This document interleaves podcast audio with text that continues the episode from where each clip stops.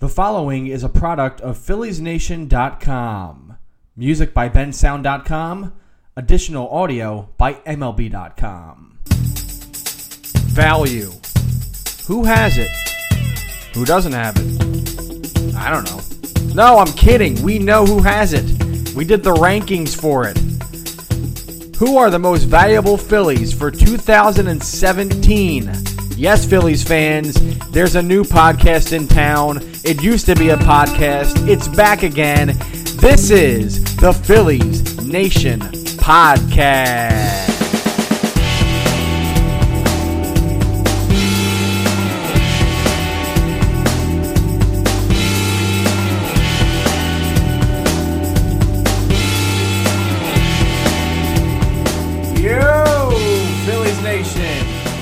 Welcome to the Phillies Nation podcast. Number one of the podcast. This is actually a mini-sode. I should be really, really clear from the beginning that this is a mini-sode. The full podcast will start March 27th. My name is Tim Malcolm. I am the editorial director of PhilliesNation.com. Yeah, we're starting the podcast up on March 27th. Before that, we're going to have a couple mini-sodes. This is the first one. Today, we're going to talk about a ranking that we put together this week at PhilliesNation.com called the Value 50. We're going to go through the top 10. But yeah, podcast, March 27th, starting up. What are we going to do? How are we going to do it? Well, let me tell you real quick how it's going to be done, just to get that over with. On March 27th, we're going to have the first full Phillies Nation podcast. It'll be about 50 minutes long. It'll be a weekly podcast coming out on Mondays.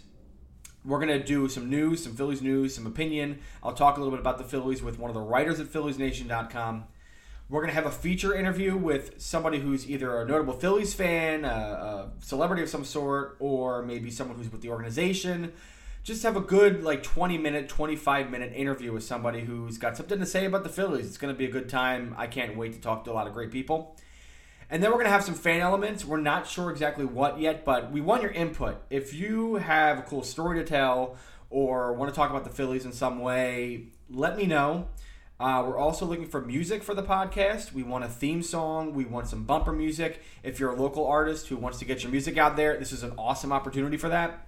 So if you have any input, if you have any information, any music, anything, email me at tim at philliesnation.com just put podcast in the subject line or what have you, and I'll get to that. Uh, please just just contribute if you can because we want people to get involved. We want Phillies fans across the country and across the world to get involved in this podcast. That's what it's about. We're here for you. Uh, if you don't know PhilliesNation.com, we started in 2004, I believe, is when it officially sort of started. Uh, Brian Michael, the founder of the website, wanted a way to kind of talk about the Phillies outside of Philadelphia because he lived in Washington, D.C. at the time and wanted to talk Phillies. So he created a website, and it has lived on for so long and has done such a awesome job connecting Phillies fans throughout the world. We've had a TV show, we've had other podcasts, we've done a whole bunch of stuff. But this podcast is going to start on March 27th. So it'll be available on SoundCloud, iTunes, all those awesome platforms. Check it out, please. This is the first mini-sode, though the value 50 top 10 before we get there before we get there because we will get there i swear to god wanted to tell you what's happening right now at philliesnation.com a couple great stories that we've had over the past week. Brock stassi is hitting the cover off the ball right now in Clear, uh, clearwater. It's amazing. He had a grand slam. We were actually recording this on wednesday. He had a grand slam yesterday tuesday against the tigers he is just hitting the ball, and the Phillies are taking notice. They're having him start in some games. He's playing some outfield now, not just first base. Mike Sadowski, one of our writers, is talking about Brock Stassi, and if he has a shot at making the Phillies 25 man roster, it's a good piece. He says, temper your enthusiasm. It is only March 10th today, but it looks pretty good for him right now. Dan Walsh, who does some great work, he has a cool piece on Eduardo Ramos, the relief pitcher who last year had a one. He had one plate appearance, the only plate appearance of his entire professional career, and it was a walk. It was pretty awesome. You got to read the piece; it's really funny. Kirsten Swanson, uh, who's on a cruise right now, ahoy, Kirsten. She had a piece last week on the World Baseball Classic. A bunch of Phillies playing in the WBC this year. Odubel is playing for his home country, Venezuela. Uh, Jeanmar Gomez is out there. Hector Neris is playing for the Dominican Republic. Um, Pat Neshek is playing for the American team. Nick Pivetta is playing for Canada. A couple others. We have a piece telling you when to watch those guys. So Kirsten Swanson did a piece on that. Check that out at PhilliesNation.com. Corey Sharp wrote about Pete Mackanin. His contract is up after this year unless the Phillies exercise his option for 2018. So Corey Sharp's talking about what he has to do to get that option picked up. It's a good piece, and other people are starting to take notice. I saw a piece on Philly.com over the past couple days. It was about it too, so uh, we're ahead of the game, guys.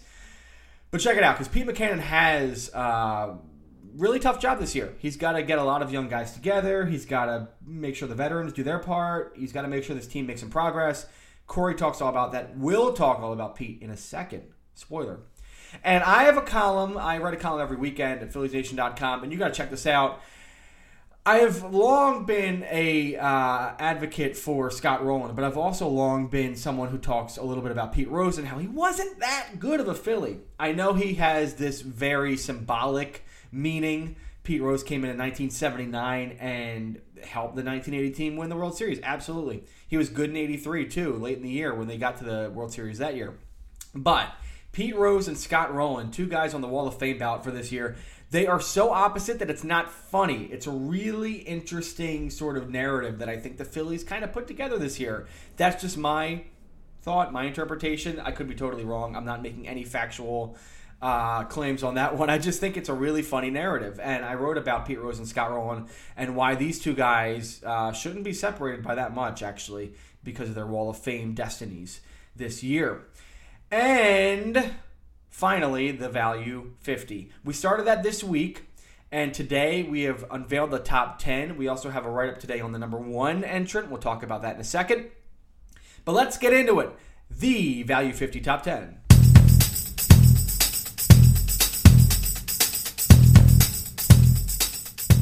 So, what we did at PhilliesNation.com over the past week. Last year we did something called the Power 50. It's the same thing. But the idea was, and I think I got this from Pete Abraham, who now I think writes for Boston.com, maybe the Globe, something like that. But he was a New York Yankees beat writer and really one of the forerunners of baseball blogging. He did something a long time ago with the Yankees where he ranked the Yankees in terms of who had the most power on the team, who was the most sort of likely to move the needle with the fans.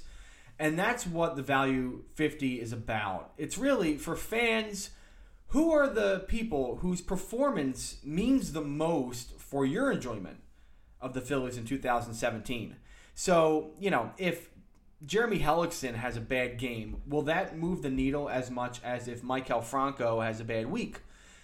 That's what we're talking about.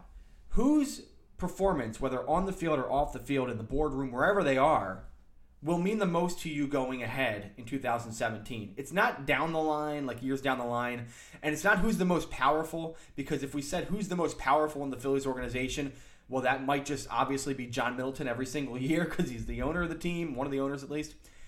This is about who has the most impact right here, right now, for you, the fan. So we ranked the top 50.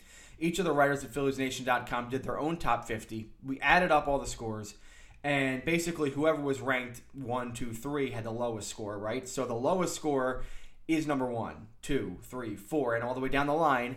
We unveiled most of the top 50 over the past week.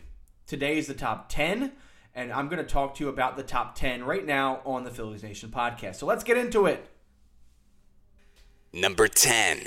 Number 10 is Matt Stairs who is the new hitting coach for the Phillies. He came from the broadcast booth last year, and he's got a tall order in front of him because the Phillies last year, I don't know if you heard, I'm not sure if you know, but the Phillies were terrible offensively last year. They hit 240, which was 14th in the National League out of 15, with a 301 on base percentage, 14th in the National League out of 15, and a 384 slugging percentage, 14th in the National League out of 15. In every metric, they were terrible. Really had the worst offense in the National League last year, one of the worst offenses in all of baseball. They did not do a lot of things well at all. But this year, there is some hope. They got some veterans who could actually really contribute Howie Kendrick, Michael Saunders. They also have some young guys who are ready to, I think, take that next step. Some guys who had tough years last year who hopefully will rebound and they have some fresh blood coming in from AAA and maybe even AA that could really energize this team maybe midseason. Matt Stairs has to kind of juggle all those things this year as the hitting coach. He's going to have obviously the very good Odubel Herrera. He's going to have Saunders and Kendrick in the corners doing their thing. But he also has Tommy Joseph in his first full season as an everyday first baseman. He's got Cesar Hernandez maybe making a leap, maybe.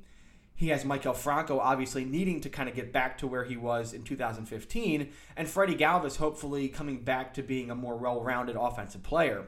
And then Cameron Rupp, who had a decent start to the year last year, floundered a little bit late in the year, but is a pretty decent average offensive player. All those things together, plus Roman Quinn, Nick Williams, JP Crawford, anybody else coming up from the minors, juggling all that. That's a really tall order, but it's really going to be an interesting year for Matt Stairs. He has to preach patience and he has to preach line drive hitting. No more of this swinging upward, which we'll talk about in a second. No more of this, you know, uh, uh, uh, hitting early in counts and pop ups in the infield.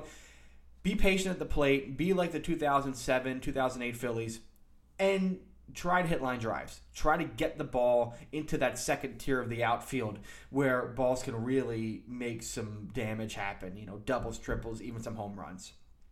Matt Stairs, number 10. Tough year for the offense last year, but I think he's got a really good job in front of him. It's going to be tough but he, I think, really has what it takes to get these Phillies to that next level. Number nine. And number nine, like I said, that big swing, we're talking about Maikel Franco. He had a tough year last year, down year last year, 255 batting average, 306 on base percentage, 427 slug, all much more uh, decrease from his 2015 levels where he played half a season and, and was extremely good for a long part of that season. He had 25 home runs last year, but they were pretty hollow, in my opinion. He swung up a lot. He tried to pull the ball a lot. I think he was trying too hard to be the fulcrum of this lineup, the guy who can get all the runs home. Didn't work out, uh, but he does have some help now. Saunders and Kendrick are here. Saunders is going to help, hopefully, with the power. And Tommy Joseph for a full season. If Tommy Joseph can be at least the kind of player that he was at times last year, where he can hit some home runs and provide a little bit of stability in the middle of the lineup, then it's going to be a lot easier for Maikel Franco.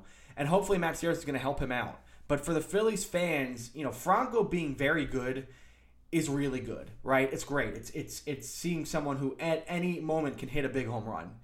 Seeing Franco bad means now that's another person we have to worry about what where does that come from? Where does the offensive production come from? Do they have to move quicker on getting a free agent uh, bat? You know that stuff is very important. So Franco's job is very important this year, and that's why we ranked him in the top ten. Number eight. Number eight is J.P. Crawford. Yes, J.P. You know, last year at this time, I thought he was going to make the team in 2016. I was really excited about him, but it didn't happen. He had a tough year in Lehigh Valley. He did move from Reading to Lehigh Valley and he didn't play so well in AAA. 244 with a 328 on base percentage and a 318 slugging percentage. Obviously, he wasn't hitting the ball as hard as he wanted to. He was getting fooled a little bit more. But here's the thing JP Crawford is young. Okay, he's still under the age of 24. In fact, I think he's 22 this year. I could be wrong. I did not look that up. I apologize. I should know that. But he is still very young, at least five years younger, four years younger than most players in AAA still. And his numbers last year 244 average, 328 OBP. That's actually not very bad for a really young kid in AAA baseball. Chances are he's going to get better. Chances are the on base percentage, which 328 is not that bad, let's be honest. Hopefully that gets to 340, 350. And hopefully everything else is still there, right? He's a good defensive player. In fact, a very good defensive player. He's got decent speed. He's a leader, and that's something that I think is really important about JP. Is it just came out a couple days ago that he's mentoring Mickey Moniak, the first overall draft pick of the Phillies. That's a big deal. I mean, that's someone who sees that he's going to be not only a good player, but someone who the rest of the organization is relying on to be a leader. And he's taking that already into his own hands. And that's very important. I think this is the year where JP does show that he belongs now in the major leagues. And he will do that. I think he'll get to the majors this year, but it's important. His play is important because if he doesn't make it, then we're really asking a lot of questions. But if he does make it, hey, this team has another piece of that electrifying puzzle that we're all hoping comes together very soon. Number 7. Vince Velasquez is number seven, and we know how important he is. We saw it back in April when he struck out 16 San Diego Padres in that incredible business person special game against the uh, San Diego. That was amazing, right? His second start as a Philly, and he just he was astounding. That can happen again. He can do that kind of stuff again, but he needs to pitch longer in two games. He needs to not nibble as much. He might not have 16 strikeouts a game again. He might have 11 or 12 but he needs to be more of a pitcher. That's basically what it comes down to. Last year, 131 innings. He only pitched into this. Well, he pitched seven finished innings. He finished seven innings. Only two other times besides the San Diego game. So he needs to go seven, eight innings more often. Uh, hopefully, he does that this year. Had a 4.12 ERA last year he had 45 walks. He had over 120 strikeouts. Good numbers, right? Those are good numbers. Those are nice numbers for a young guy, but he does need to pitch deeper into games, and he can't get hurt.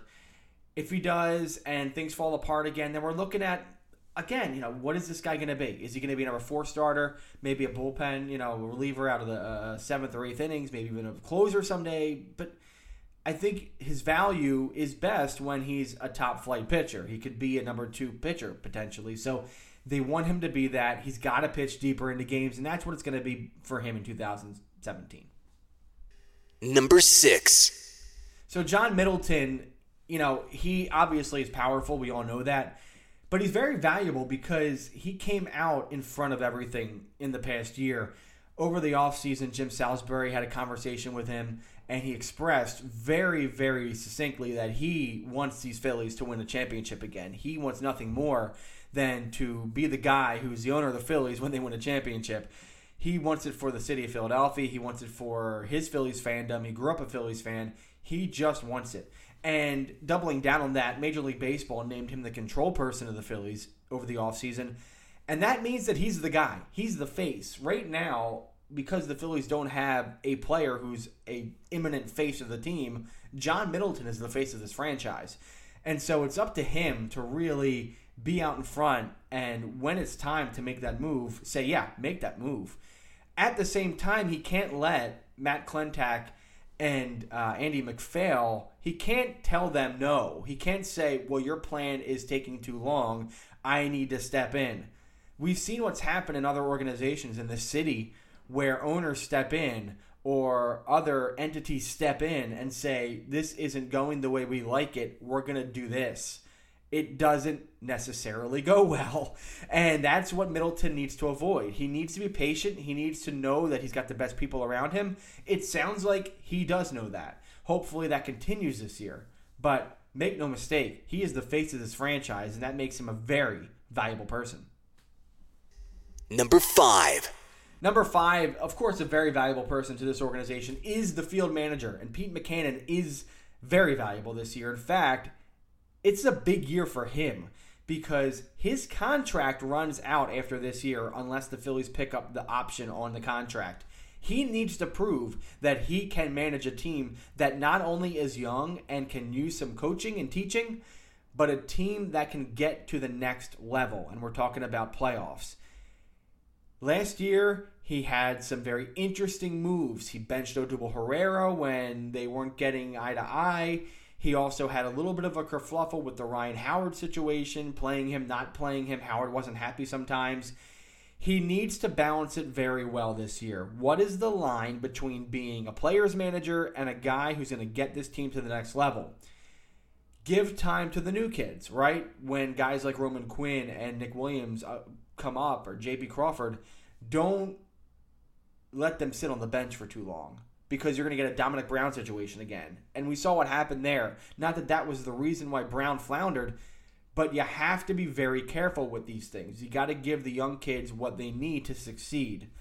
And he's got to make smart decisions every game.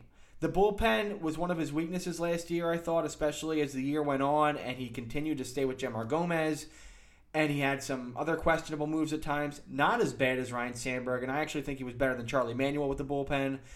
But he needs to be very careful when it comes to putting guys in the best position to win.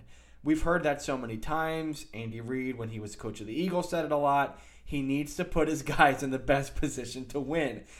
That's the year. This is the year where that really happens, okay? So he's got to do that, or else they're going to find a more prolific manager who's going to come in and try to make this team a playoff team in 2019 and beyond. Number four.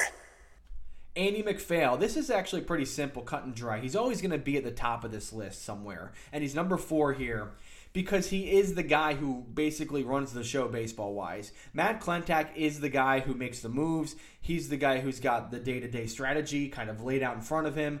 But Andy MacPhail is the one who says, This is where we're going.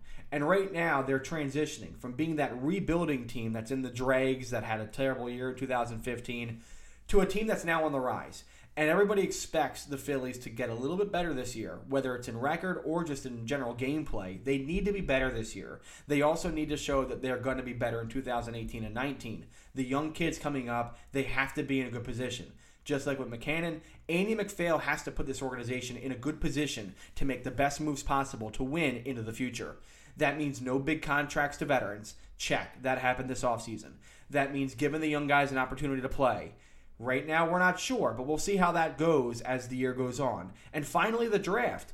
The draft this year is important. They have the number eight pick in the first round. They need to make another solid pick and then make good picks beyond that. Know how to use their slot strategy, know how to get the best value out of the later rounds. They did that to a nice extent last year. I thought it was a good draft. But this year's important because they want to be able to refill those younger and smaller levels so that when the guys in the lower levels come up, they still have that recycled farm system that's still making moves and still bringing guys up and, and doing some good things. So MacPhail's got a lot of work to do this year, as always. He is the guy who steers the plan. That makes it easy to put him in the top 10. Number three. So the player who gets the highest mark on our list in the value 50 is Aaron Nola. Not JP Crawford, not Maikel Franco. It's Nola. Why? Last year, Aaron Nola started the year exceptionally well. A 3.55 ERA in April with 37 strikeouts and 6 walks. Then in May, a 2.31 ERA with 39 strikeouts and 7 walks in 6 starts. He was terrific and there was no pitcher that looked like Aaron Nola in the Phillies staff. And Aaron Nola had looked like no pitcher in the Phillies staff since Cole Hamels and Cliff Lee. This guy can be a top flight pitcher. He can be a number two pitcher, maybe a number one on his best days. And then June happened 10 4 2 ERA with 23 strikeouts and 9 walks. Opponent batting average was 430.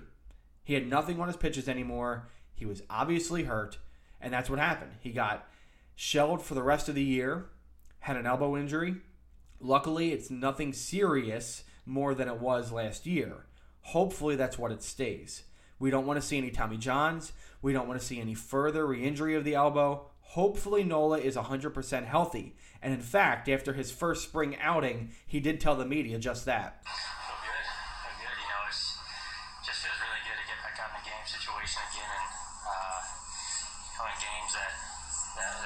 You know, it's not just bad practice or, or bullpen. So uh, overall, felt really good. This is a huge year for Aaron Nola.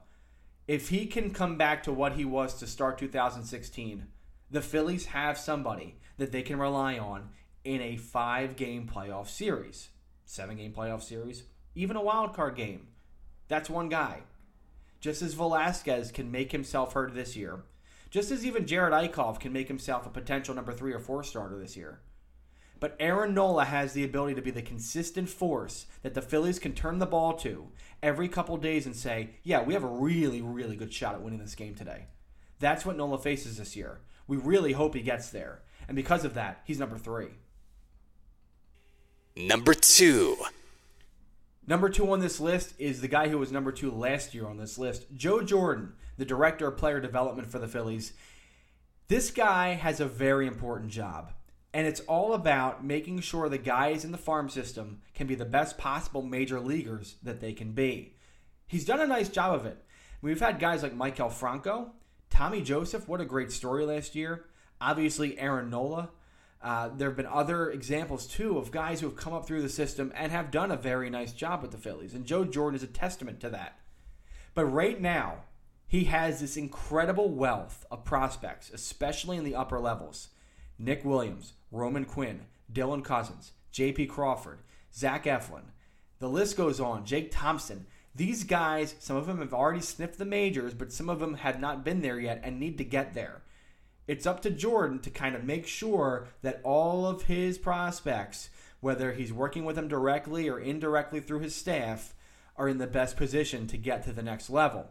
He's incredibly important. Now, the other thing that is really important about Jordan's job is not just the guys at the upper levels, but it's the guys in the lower levels who right now we have all these sort of starry eyes about. We're talking about Sixto Sanchez, who was a top 10 prospect on a lot of lists this year. Sixto's got electrifying stuff, and he's pitching way down in the lower levels. Can he become a very good pitcher that not only gets to the majors one day, but can get to Reading, can get to Clearwater, can be someone that the Phillies say, yeah, this guy has real potential. That's important. Franklin Kilome, sort of a working example of a pitcher who's getting there. A very good arm. He's got great stuff. He's going to pitch in Clearwater this year. Can he make the jump? Can he be better? Can he get to Reading? That's important. Jhailyn Ortiz, the hot hitting international signing. Can he make the jump? Adonis Medina, great pitcher. Can he make the jump? A lot of young guys, especially Latin guys, the Phillies have a great Latin system. A lot of young guys in those lower levels need to get to that next level. It's up to Joe Jordan and his staff to make sure that that happens. He is incredibly important for the Phillies' success, both now and in the future. Number one. And finally, our number one on the value 50. We've reached it. We're here. Number one on the list, as you see on PhilliesNation.com right now, is Matt Klentak. Yes, the general manager of the Phillies, surprise, surprise, is number one on our list. He wasn't number one last year. In fact, number one last year was Johnny Almaraz, who is the director of amateur scouting and was responsible. I mean, it's his job to make sure that the Phillies make the best possible number one pick in the draft last year. They got Mickey Moniak. Now it's up to Klentak because we're switching from the future to the present. We're starting to make that transition. The Phillies have been under a very long and arduous rebuild, and Klentak was brought in to ensure that that rebuild goes from phase A to phase B. We're now going into phase B. How does Klentak supplement what is happening with the farm system and on the major league level? He has some good young players in Maikel Franco and, and, and Odubel Herrera and Tommy Joseph and Aaron Nola and Vince Velasquez and Jared Eickhoff and Cesar Hernandez. Can they make that next leap, right? We've already talked about that. But along with that, how does he supplement those guys? Does he do it with prospects? Does he do it with veterans? How does that work this year? His offseason, I think, was very good. He made some very nice and smart plays. But the trade deadline, will he make moves? Going into next offseason, where are the Phillies going to be and who do they want to target? Is it time to get a big free agent? How are they going to position themselves to make that happen? Do they trade one of the prospects at the trade deadline? A lot has to go into this this year, and Matt Klentak, all eyes are on him. I will have more on him and his job at PhilliesNation.com. You can actually see it right now on the website. But I'll say this there needs to be progress. Whether the Phillies become a 75 win team or they just have a better on field product and you start to see some of the good things happening. That needs to happen. And it's up to Matt Klentak to make that happen. And that's it for the Power 50, our top 10, our main segment here in the mini-sode the Phillies Nation podcast. And thus ends the Phillies Nation podcast for this week. I will have another mini-sode in a few days with Dan Walsh. We're going to talk projections. We're also going to have a new podcast that starts off on March 27th. We have a great guest lined up. We're going to have some great stuff to talk about. Season preview, obviously. That'll come out March 27th, that Monday. Check out PhilliesNation.com for more news and information and opinion and so much more. We have a great week of stuff lined up for you. For the Phillies Nation podcast, I'm Tim Malcolm. See you next time.